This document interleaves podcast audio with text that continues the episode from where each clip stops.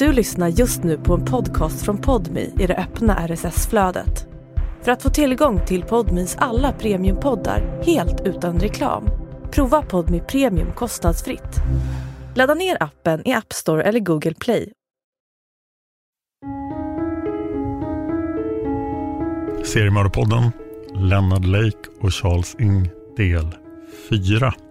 Den här serien är skriven av Jenny Ekstrand och Eva Martinsson. Sofia Ollesdotter har varit researchassistent. Ljudsättning och klippning har gjorts av David Dava Persson. Och som vanligt är det jag, Dan Hörning, som berättar. Gratisversionen av Seriemördarpodden kommer ut 40 gånger om året, det vill säga alla tisdagar utom sista tisdagen i månaden. Och det är möjligt på grund av er sponsring. Den här podden är huvudsakligen crowdfundad på Patreon.com. Så om du tycker att Seriemördarpodden är jättebra, gå till Patreon.com, sök på Seriemördarpodden och välj en summa du vill donera per avsnitt. Om du gör det får du tillgång till tre extra avsnitt varje månad. Och Det är det som är Seriemördarpodden Premium, inklusive ett avsnitt den sista tisdagen i varje månad. Om du bara vill åt de här extra avsnitten så finns de på podmi.com och då kostar de 29 kronor i månaden. Den första månaden är gratis.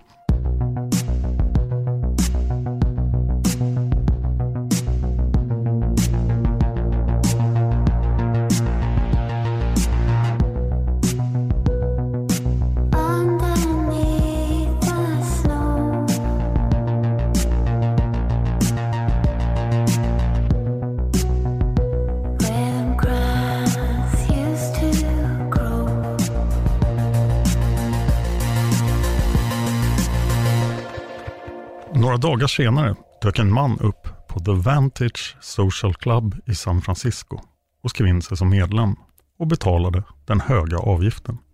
Han legitimerade sig men var inte särskilt lik fotot på ID-kortet. Men å andra sidan kunde fotot vara gammalt, tänkte receptionisten som skrev in honom. På ID-kortet stod det att han nyss hade fyllt 30. Det såg inte ut som att han hade åldrats väl alls. Han såg snarare ut att vara 40 än 30. Det var uppenbart att han bar en tupé. Han var vältalig och utåtriktad. Samtidigt var det något som kändes lite avvikande med mannen. Han var tilldragande, men samtidigt lite frånstötande. Han var för mycket på något sätt, kände receptionisten. Mannen registrerade sig som Donald Lake. The Vantage Social Club var en klubb som marknadsförde sig som ett privat och mer personligt alternativ till att gå på en bar för att umgås med andra människor. Det var mindre och mer intimt.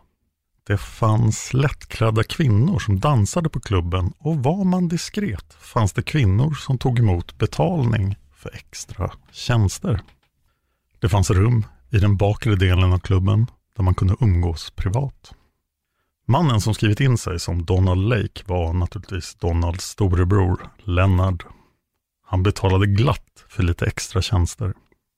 Ibland bad han kvinnorna om att få fotografera dem.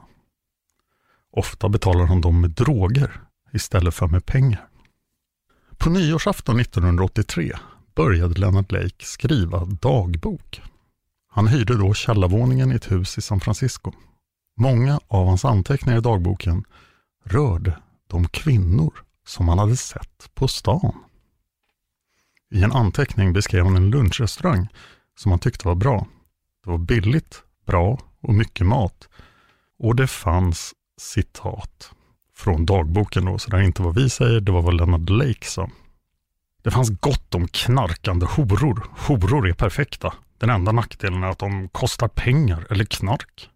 Slut citat. De prostituerade kvinnorna var lydiga och fogliga och gjorde oftast det Lennart instruerade dem att göra. Han hade märkt att det inte fanns någonting bättre för hans syften än en prostituerad som var på väg att bli abstinent.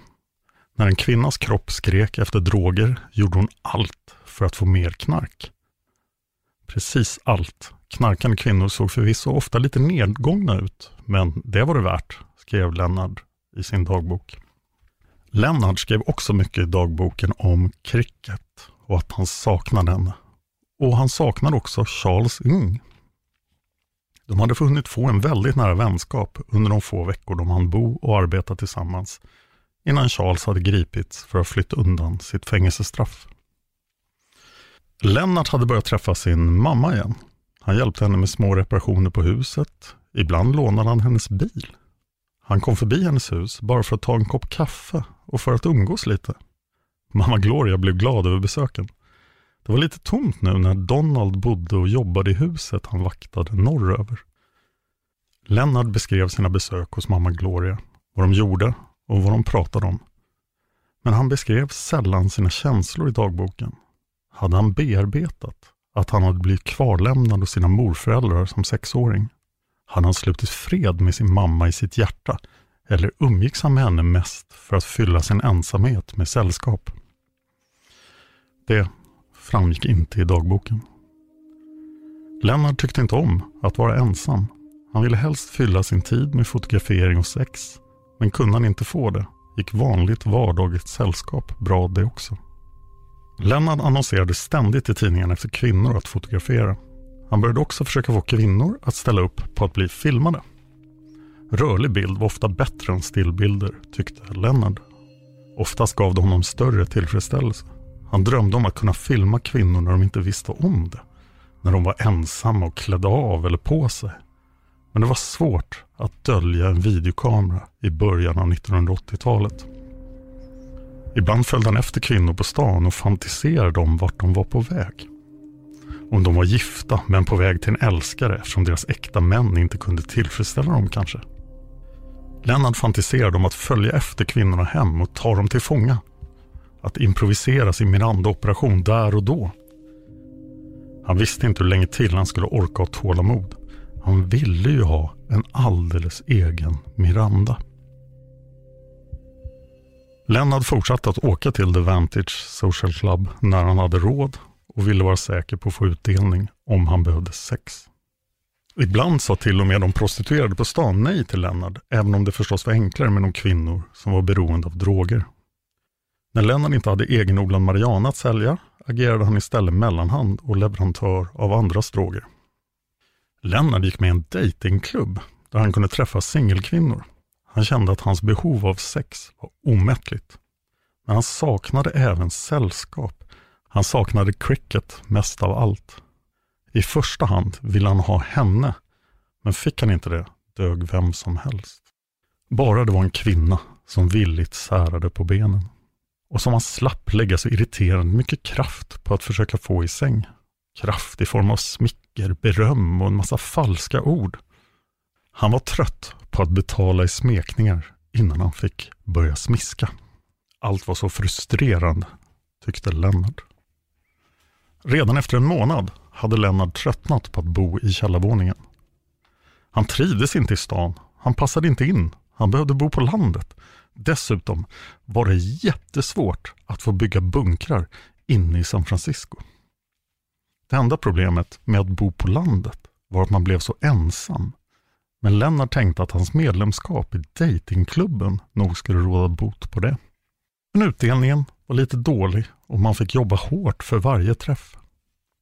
Lennart och Cricket träffades då och då, men inte så ofta som Lennart ville. Han skrev brev till henne och försäkrade henne om sin kärlek.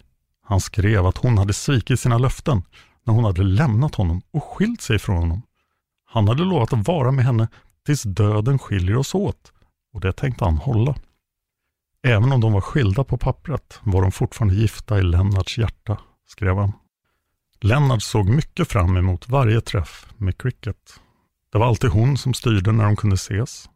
Lennarts spridda småjobb och narkotikaförsäljning gjorde att han kunde ses oftare än vad hon kunde eftersom hon hade sitt regelbundna lärarassistentjobb. Men kände också att hon inte ville ses lika ofta som han ville. Lennart hade berättat om Operation Miranda för Cricket. Ibland när de sågs ställde han upp en kamera och filmade när de hade sex. Under en paus låg de på sängen och tittade på foton av olika kvinnor. De skrattade och diskuterade vilken eller vilka av dem som skulle passa bäst för att delta i projekt Miranda.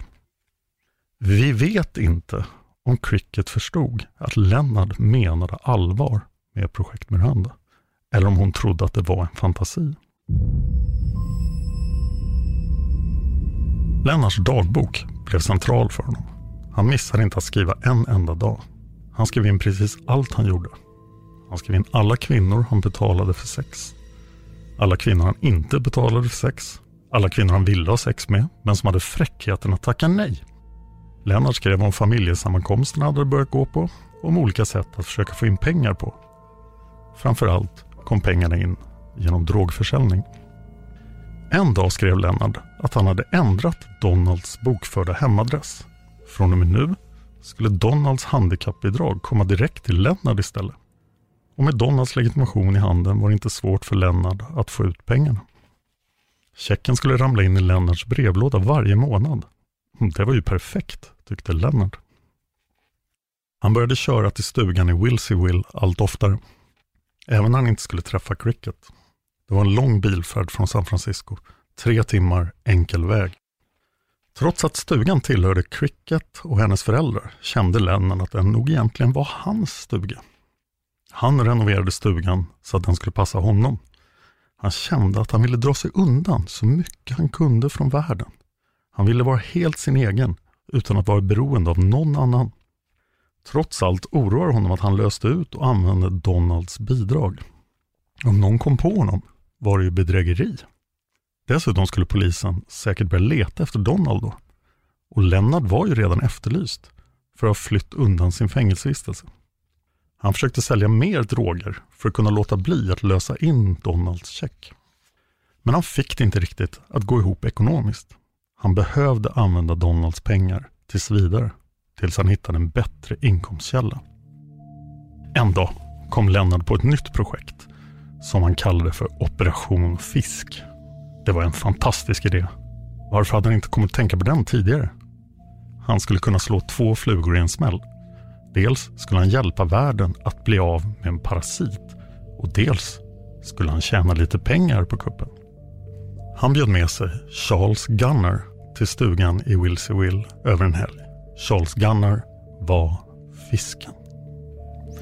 Men något gick fel. Planen gick inte att genomföra. Lennart skrev i sin dagbok att fisken var för tung.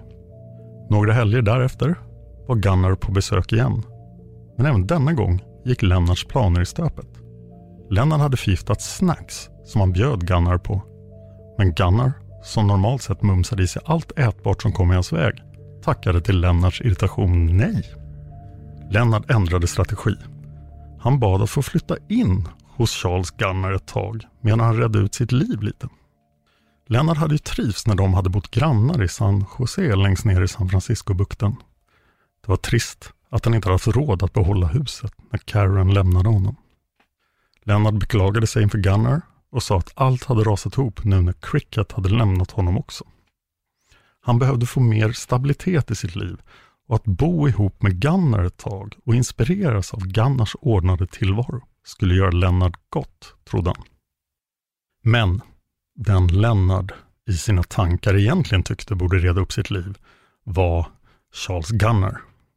Gunnar sov hela dagen och tiden han var vaken tyckte Lennart att han var otrevlig mot sina tonårsdöttrar.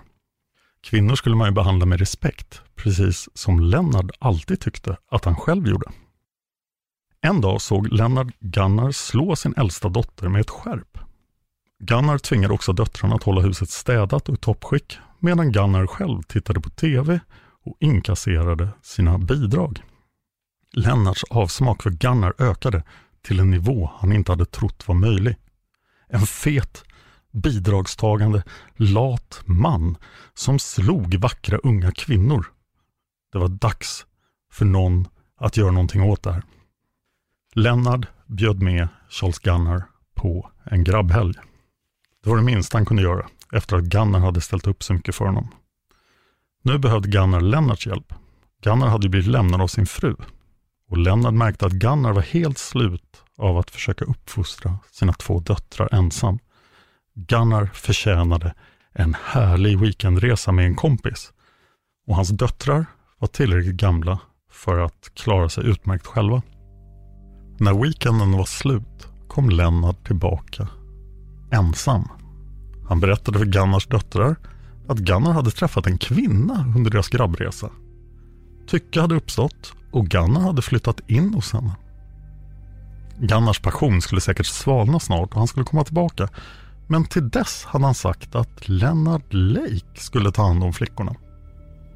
Lennart försökte få tag i Gunnars exfru Vicky för att be henne låta flickorna bo hos henne. Men Vicky hade sagt att hon varken hade plats eller tid. Gunnars döttrar var ju trots allt bara hennes bonusbarn och hon hade fullt upp med sina egna söner. Så de två unga flickorna skulle nu tas om hand av Lennart Lake. Men istället för att döda eller våldta Gunnars döttrar började Lennart leva familjeliv. Han städade. Han lagade mat. Han tvättade. Det var som när han var gift med Karen och han var hemmaman. Och det passade Lennart alldeles utmärkt. Nu har han ju fått två söta tonårsflickor att ta hand om också. Lennart lovade sig själv dyrt och heligt att inte röra dem. Lennart köpte kläder till flickorna och pysslade om dem. Ibland var Cricket där Lennart tog över Charles gamla Volkswagen och använde den till att köra runt och sälja marijuana. Men Vicky hade ångrat sig. Visst, hon hade verkligen inte tid och kraft att låta flickorna bo hos sig. Men hon kände ändå ett visst ansvar. Och någonting kändes fruktansvärt fel med att låta tonåringarna bo ensamma med Lennart Lake. Vicky hade alltid tyckt att Lennart var märklig och kanske till och med farlig. Vicky ordnade ett mer permanent boende för flickorna. De fick flytta in hos paret Blanks. Blanks var goda vänner till både Vicky och Gunnar. Vicky visste att Gunnar hade känt dem så länge han kunde minnas. Och när Vicky hade kommit in i Gunnars liv hade hon också fattat tycke för det trevliga paret. Gunnar hade en gång, långt tillbaka i tiden, bett om att bli flickornas gudföräldrar om något skulle hända honom. Och Vicky hade en gnagande misstanke att Charles Gunnar kanske inte skulle komma tillbaka alls. Lennart å sin sida hade efter att han hade bott i Gunnars hus ett par veckor berättat för Vicky i förtroende att det inte var riktigt sant att Gunnar hade träffat en annan kvinna. Nej, det var snarare så att Lennart hade kommit på Gunnar med att misshandla sina döttrar grovt. Lennart hade sett till att få bildbevis på att Gunnar slog sina barn hårt och ofta med ett skärp. Lennart hade visat Gunnar fotona och sagt åt Gunnar att försvinna och inte komma tillbaka innan han sett till att förändra sig och bli en bra pappa. Om inte Gunnar försvann ur sina flickors liv skulle Lennart anmäla honom till polisen. Vicky visste inte vad hon skulle tro. Hon hade inte sett Gunnar slå flickorna, men kanske var det något som hade börjat när Vicky hade lämnat honom. Kanske hade han varit stressad av det ökade ansvaret. Vicky visste inte, men nu var i alla fall Gunnar försvunnen, oavsett anledningen. Och hon behövde hjälpa sina styvdöttrar att få en fin uppväxt. Hon var fullständigt övertygad om att den bästa platsen att få en uppväxt inte var genom att bo tillsammans med Leonard Lake. När skolterminen var slut i juni 1983 flyttade Gunnars döttrar till familjen Blanks och Lennard blev då ensam i Charles Gunnars stora hus. Han hade alltså framgångsrikt jagat iväg alla från huset och tagit över det. Lennart var lättad, men också lite besviken. Visst, det hade varit mycket jobb med flickorna, men de hade varit så fina att titta på. Han saknade dem. Flickorna hade varit någon slags substitut för hans jakt på kvinnor. Visst, han träffade kvinnor när han fick möjlighet, men tonåringarnas knoppande kroppar gjorde att hans behov minskade lite. Lennart återgick till att ägna större delen av sin tid till att fantisera om kvinnor och funderade på hur han lättast skulle få tag på kvinnor att fotografera. Och hade han tur kunde han säkert få ligga med dem också. I värsta fall fick han väl betala för att få något och det var ju faktiskt inte hela världen, tyckte Lennart. Under tiden som Lennart jagade kvinnor, sålde droger och tog över hus avtjänade Charles Ng sitt fängelsestraff på militärfängelset Fort Leavenworth, ett av de äldsta och hårdaste militära fängelserna i USA. Charles hade blivit dömd till 18 månader. Trots att Charles var en tillbakadragen person lyckades han få ett par vänner i fängelset. Tillsammans med ett par av sina nya vänner började Charles diskutera att genomföra ett bankrån när de väl kom ut. Men Charles planer expanderade mer och mer. Efter ett tag hade bankrånet byggts ut till att stjäla en pansarvagn och att bomba militärförläggningar. Charles var olik Lennart på det här sättet, det visste han. Lennart envisades alltid med att ha ett syfte med sina brott. Lennarts syfte var ofta att tjäna pengar eller att få sex. Eller bli av med människor han inte tyckte om. Charles Ng å sin sida tyckte om kaos. Han ville förstöra saker bara för förstörandets skull. Charles ville krossa och utplåna. Men han tyckte också om att plåga människor för att se dem lida. Charles Ng hade inte den sociala spärr som behövs för att veta vilka fantasier och böjelser som man kan berätta om och vilka man gör bäst i att hålla inom sig. När Charles började berätta för de andra fångarna om hur mycket han tyckte om sexuellt våld mot kvinnor började de flesta av hans nyfunna vänner att dra sig undan. Lennart och Charles brevväxlade givetvis. Lennart skrev långa brev och skickade alltid med foton. Det var foton på cricket, foton på stugan i Wilseyville och självklart var det foton på nakna kvinnor. Charles å sin sida var en talangfull konstnär och skickade med skisser och origami i sina brev till Lennart. Origami är alltså konsten att vika papper till tredimensionella objekt.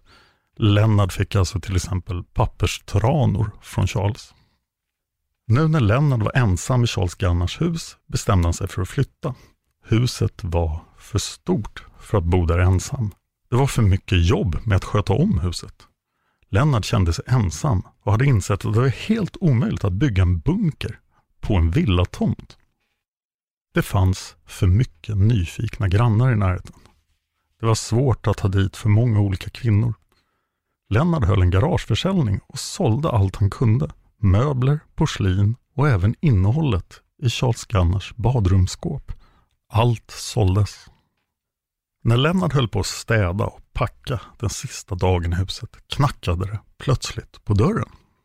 Det var den rödhåriga grannkvinnan Doris Kearns, en granne som Gunnar hade känt väl och som ofta hade kommit på besök. Lennart hade spanat in Doris. Visst, hon var inte riktigt så ung som Lennart ville, men hon rörde sig med ett sexigt välbehag på något sätt, tyckte han. Som att hon var medveten om sin kvinnlighet och visste vad hon kunde göra med den. Lennart bjöd Doris på en spontan middag. Sen förförde han henne och de hade sex på vardagsrumsgolvet. Lennart förundrades över hur enkelt det hade varit att få omkull Doris. Kanske hade hon inte fått sex på ett tag, tänkte han. Han förbannade att det här var hans sista dag i Gannars hus och inte den första. Om omständigheterna hade varit annorlunda hade han kunnat bli kär i Doris, skrev han i sin dagbok. Och sen flyttade han. Lennart hyrde ett litet hus utanför staden Mayers Flat som låg några mil från Ukiah. Det var inte lätt att hitta bostäder i de mer attraktiva delarna av Ukiah och dessutom ville Lennart inte bli sedd för mycket. Han älskade området men ville samtidigt inte bli upptäckt och tvingad att avtjäna sitt fängelsestraff. Ett fängelsestraff som troligen nu skulle bli betydligt längre just på grund av hans flykt. När Lennart körde mot sin nya bostad körde han igenom en liten by som hette Miranda. Byn Miranda låg i utkanten av en park som i princip var en skog. Det här är ödet, sa Lennart till sig själv. Ödet talar med mig. Det är äntligen dags. Han hade trott att lösningen hade varit stugan på The Ranch. Han hade trott att han skulle bo där för alltid. Att han skulle färdigställa bunkern där och börja jakten efter en sambo som skulle bo i den där fräscha cellen han skulle bygga åt henne. Lennart förbannade sig själv för att han hade åkt fast för stöld. Det hade varit så otroligt klantigt. Men nu var det dags för Lennart Lake att se framåt och sluta älta det som hade varit. Nu äntligen log framtiden mot honom. Han lämnade byn Miranda bakom sig. Nu behövde han en alldeles egen Miranda. Den första helgen i nya huset kom Cricket för att bo hos Lennart. De ägnade några dagar åt att ha sex. Lennart fotograferade Cricket naken och tog även bilder av deras lekar. Ibland tog de fram sina piskor. När Cricket åkte hem kom Doris på besök tillsammans med en av sina små döttrar. Lennart hade haft svårt att släppa tankarna på Doris efter deras sköna stund tillsammans på den mjuka mattan i Charles Gunnars hus. Direkt när Doris kom in genom dörren reagerade hon på Lennarts alla vapen som han inte gjorde något för att dölja. Lennart förklarade att en man måste vara beredd på världens undergång. Den skulle snart komma, förklarade han. Men han lovade att han skulle rädda Doris och hennes döttrar när världen gick under. Lennart berättade att han var en prepper och att han var förberedd. Doris tänkte efter och kom fram till att hon tyckte att det Lennart berättade lät ganska vettigt. Hon trodde väl kanske inte riktigt på att jorden snart skulle drabbas av en enorm katastrof. Men man kunde ju aldrig veta. Det kändes tryggt med en man som tog hand om henne. Lennart var också ärlig mot Doris om att han egentligen skulle ha suttit i fängelse just nu. Han var förstås helt oskyldig, men det hade inte gått att bevisa. Och därför kunde han inte ta ett vanligt jobb, utan var tvungen att sälja marijuana för att överleva. Lennart förklarade att det kändes hemskt eftersom han var totalt emot droger. Men han var ju tvungen att försörja sig på något sätt. Om två år skulle preskriptionstiden för stölden gå ut och Lennarts brott skrivas av. Då skulle han bli en fri man och kunna leva ett vanligt liv, gärna tillsammans med Doris. Men trots att Lennart hade varit öppen och ärlig mot henne kunde Doris inte skaka av sig en känsla av obehag. I ena stunden kände hon förståelse för Lennarts förberedelser för katastrofen. Men i nästa stund kändes det som att Lennart var lite besatt. Han sa att han var emot droger, men det verkade som att han använde Mariana själv förutom att sälja det. Och behövde han verkligen så många vapen för att kunna försvara sig? Och varför fanns det bilder på nakna kvinnor uppsatta över en hel sovrumsvägg i Lennarts hem? En kväll när Doris och hennes dotter var på besök skulle dottern få titta på en film. Av misstag hamnade en film på en naken kvinna i ett sovrum i videomanspelaren. Det var uppenbart att kvinnan inte visste om att hon blev filmad. Filmen var tagen genom en dörrspringa verkade det som. Utan ett ord sträckte sig Lennart snabbt fram och tog ut filmen ur spelaren och bytte ut den mot en tecknad barnfilm. Och nu blev Doris känsla av obehag för stor. Hon gjorde slut och lämnade Lennart. Nu var Lennart singel igen. Han ägnade sina dagar åt att fixa i sitt lilla hus och att leta efter ett bra ställe i närheten där han kunde bygga en bunker. När han behövde pengar åkte han runt och sålde Mariana. Lennart led av ensamheten. Han var ständigt på jakt efter kvinnor som ville komma på besök och stanna i några nätter. Men det var svårt. Han verkade inte ha samma attraktionskraft på kvinnor längre och dessutom låg hans hus lite väl avlägset. Många kvinnor orkade inte göra sig besväret att åka hela vägen till Lennart. Han saknade sex. Han hade ingen att smiska, men han saknade också sällskap. Han ville bo ensligt, men han ville inte vara ensam hela tiden. Han behövde än Miranda. Men i brist på det fanns det en annan lösning för ensamma män. För att fylla tomheten skaffade Lennart en schäfervalp, tiken Wubon. En hund var ju faktiskt det perfekta sällskapet, tyckte Lennart. En hund käftade aldrig emot. Om man bara uppfostrade den ordentligt så gjorde den som man sa. Till skillnad från kvinnor som var mycket mer oförutsägbara och lynniga. Lennart var mycket nöjd med sitt beslut att skaffa hund. Han förstod inte varför han inte hade gjort det tidigare. Men trots att han nu hade sällskap var det något som fortfarande inte kändes rätt för Lennart Lake. Det var platsen, bestämde han till sist. När Lennart hade kört förbi byn med namnet Miranda på vägen till sitt hus första gången trodde han att det var hans öde att bo här. Men kanske hade han haft fel. Han saknade cricket och han saknade Charles Ing. Lennart packar in sina ägodelar och sin ständiga följeslagare Wubon i Charles Gunnars gula bil och begav sig ut på vägarna igen. Trots allt var det i stugan i Willseyville som Lennart trivdes bäst. Det var förstås en nackdel att det egentligen inte var hans hus, men det kunde inte hjälpas. Det var där han ville bo. Lennart bad Cricket om lov och till sin lättnad fick han Crickets tillåtelse att bo i hennes stuga. Crickets pappa var inte i stugan särskilt ofta och då kunde Lennart säkert bo hos sin mamma, föreslog Cricket. Hon tyckte att det bara var bra att huset var bebott så att allt sköttes om. Risken för inbrott var ju dessutom mycket mindre om någon bodde i huset.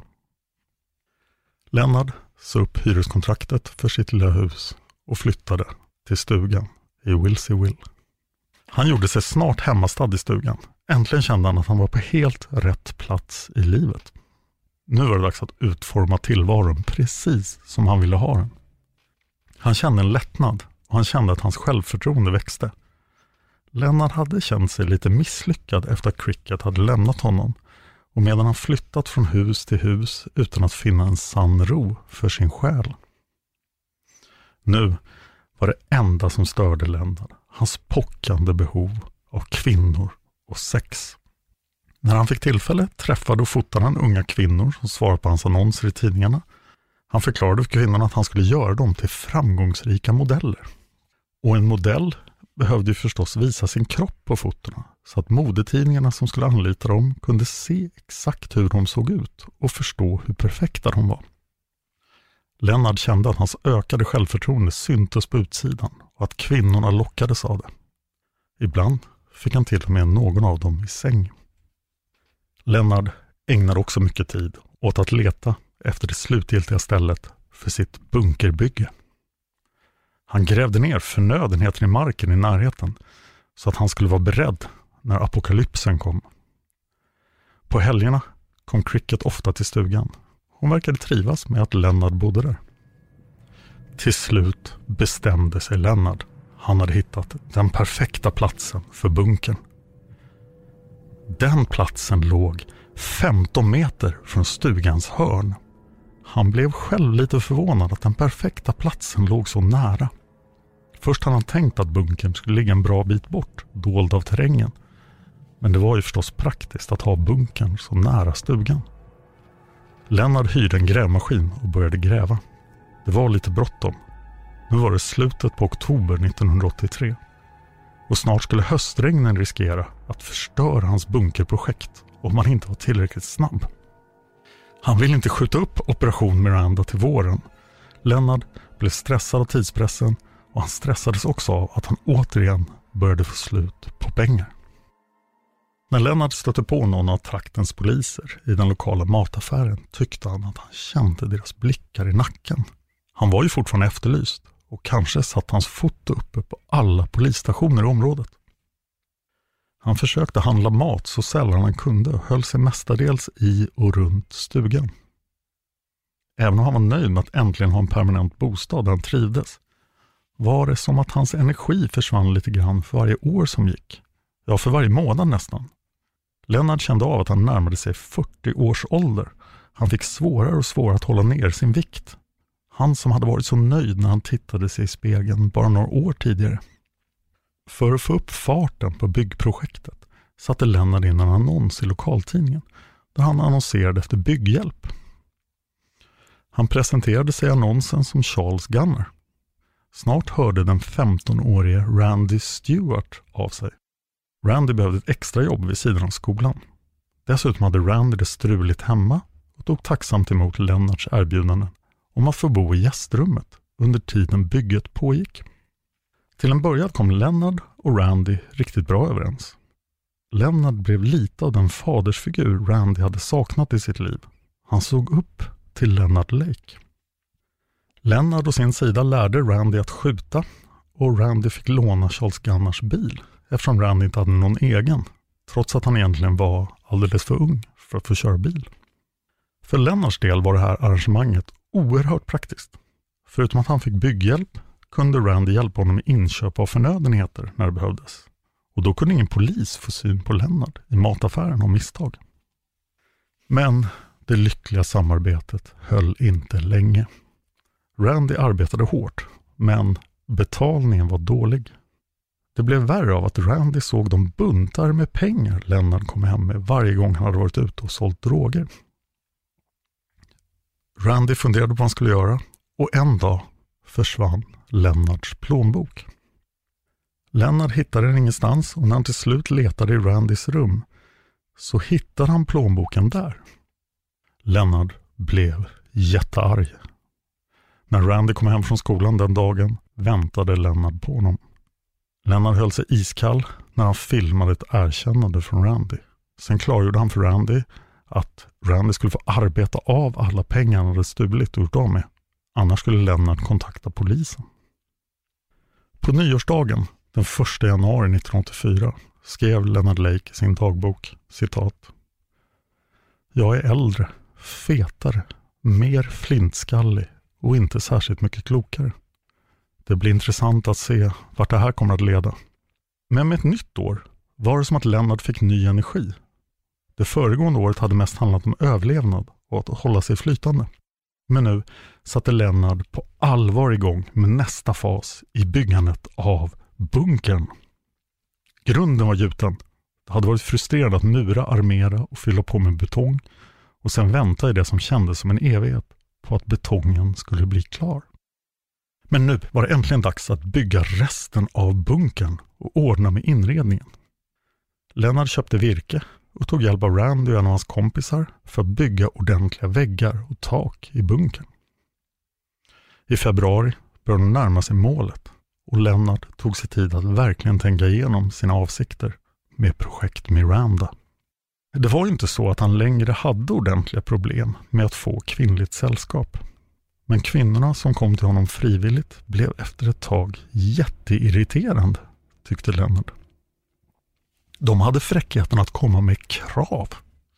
De ville ha saker och hade sina egna uppfattningar om hur deras förhållande med Lennart skulle se ut. Ibland gjorde de inte ens som Lennart sa. De flesta av de här kvinnorna var väldigt dåliga på att lyda order, tyckte Lennart. Och dessutom pratade de för mycket.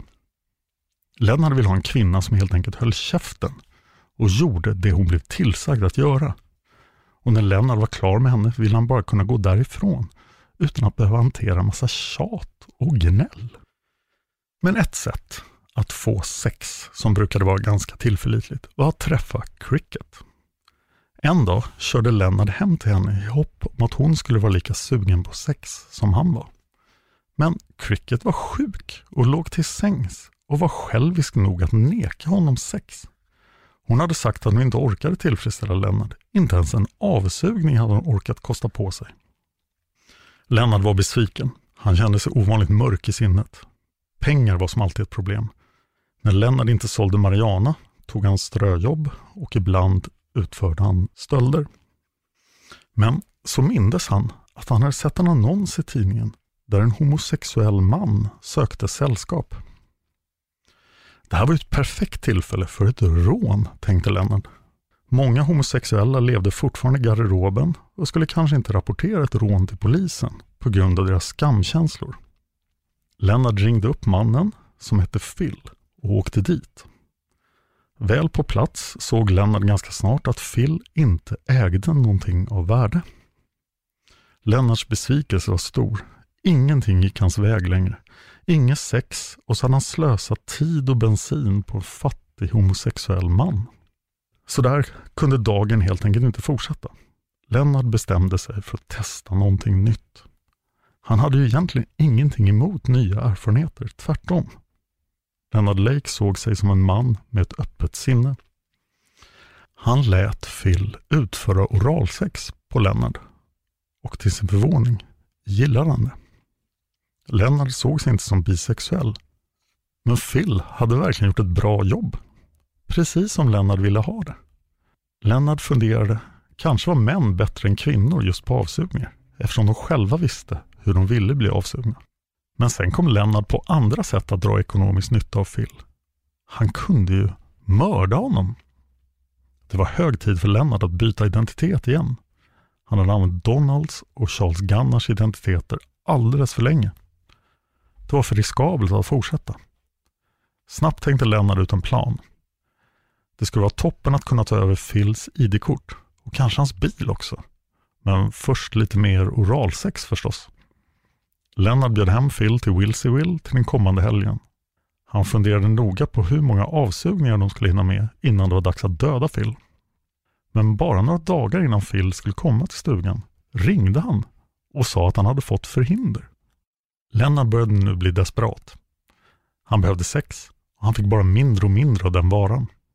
Bunken var inte helt redo än för att en Miranda skulle kunna flytta in. Cricket var sjuk och alla andra kvinnor som han ringde runt till sa att de hade annat för sig. Lennart visste ärligt talat inte om det var sant. Eller om det helt enkelt var så att de inte ville träffa honom.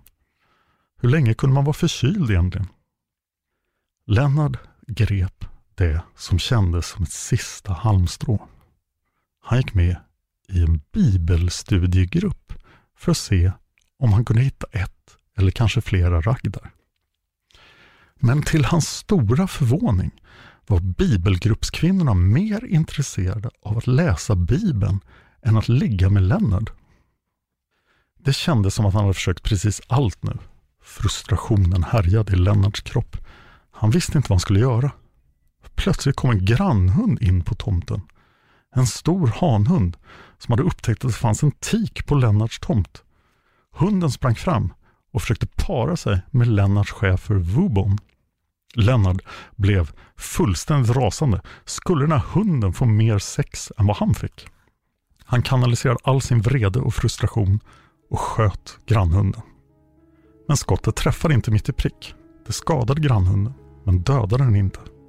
Hunden sprang ylande hem och Lennart fick panik. Det här var inte alls bra. Tänk om någon misstänkte att det var han som hade skjutit hunden och skickade polisen på honom. Att ha skjutit en hund gav säkert inte något hårdare straff, men däremot var han ju på flykt från rättvisan. Och han hade ju precis ordnat en fin marijuanaodling på tomten. Och han hade fullt med vapen i huset. Lennart började genast flytta sina planteringar och gömma sina vapen. Han väntade och gjorde sig redo.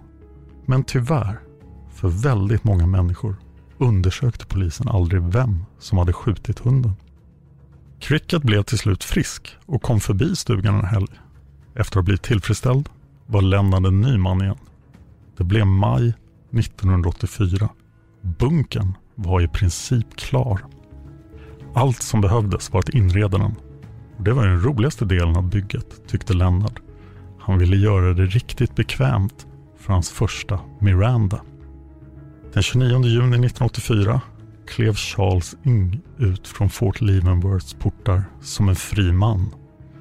Helt utan kumpaner som ville genomföra hans plan på att stjäla en stridsvagn.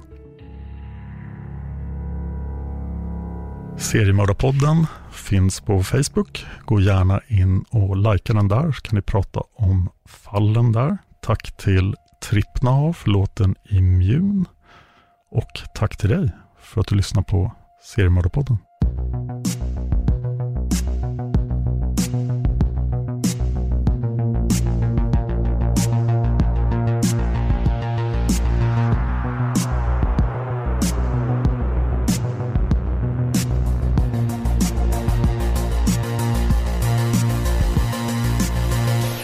produceras av I Like Radio. I like radio.